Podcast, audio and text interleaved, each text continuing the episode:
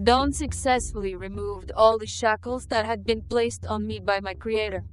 I was finally free to move around without being tracked by MOTH and Dr. Kendall.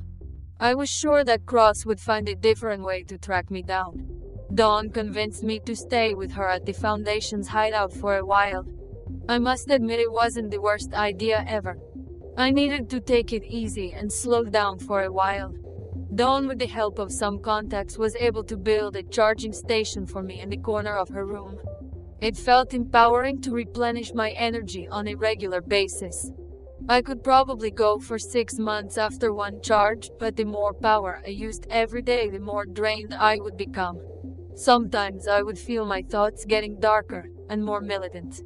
I guess that was part of my programming. I would help out with some of the work that the Foundation was involved with. I would do a bit of hacking, maintenance, and even headed out to do door to door consultations. I might have dipped into Dr. Kendall's bank account once in a while to help out residents. He had left that channel open for me. I appreciated the fact that he trusted me that much. Then again, it might have been his way of keeping an eye on me. Anyway, I got a lot closer to some of the youth in the area, and I got to understand some of the struggles the post Crimson residents had to struggle through. Even though things were getting better and integration was moving forward, some residents felt a bit unsafe. Gangs and criminal organizations were not exactly extinct. They were still operating at full capacity. They were just a bit more careful about who they messed with. The corruption did not go away overnight. There were still people in high places getting paid to look the other way. One of the groups that was still a big problem was the Assassin's Guild. This guild was composed of the most deadly and thorough assassins in the world. People that even MOTH were afraid of. At the top of the organization was a figure only known as Creed. The man with one bullet. All he needed was one bullet to finish the job. If you were lucky enough to survive that one bullet, he would send his assassins after you and they would compete to take you down. One day when I was helping to log the inventory for the new month, one of our hackers, a 22 year old boy code named Sprite, busted through the door carrying a wounded teenage girl. She had been shot in the arm and she was screaming at the top of her lungs while Sprite tried to shut her up. Dawn walked out of her room and scolded Sprite for bringing her into the hideout. Sprite explained that the girl was one of his friends from the other side of the city. Apparently, she had been shot at while they were walking back from the bar. He brought her into the building because it was the most suitable place for them to hide for a while. Dawn told him to place the girl on her desk so she could patch her up. Evidently, this wasn't their first gunshot wound. It was definitely Creed. Only he would have the audacity to shoot someone while they were with a potential witness. I had actually spent some time working with the guild. It was when I was under Emil's control. He had loaned me to the guild for a month. I had tried to block out that period from my memory.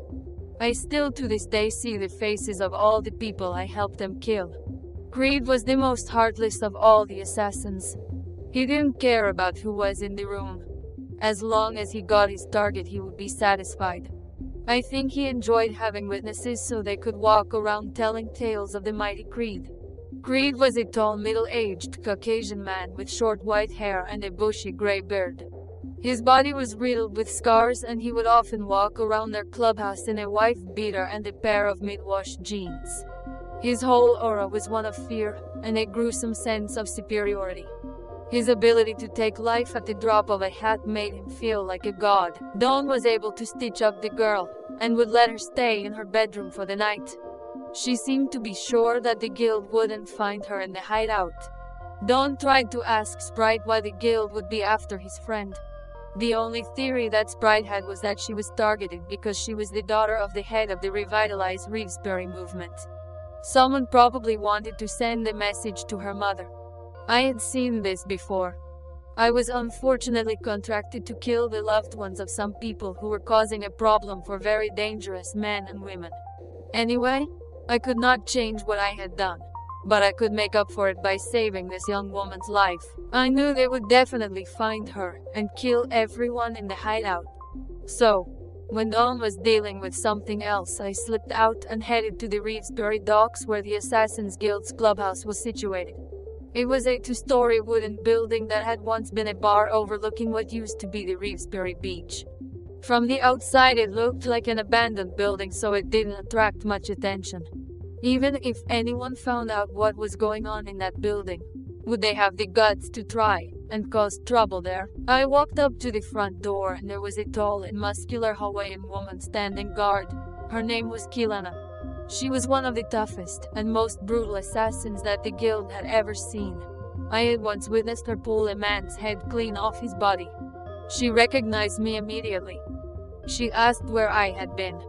I ignored her question and asked if I could see Creed.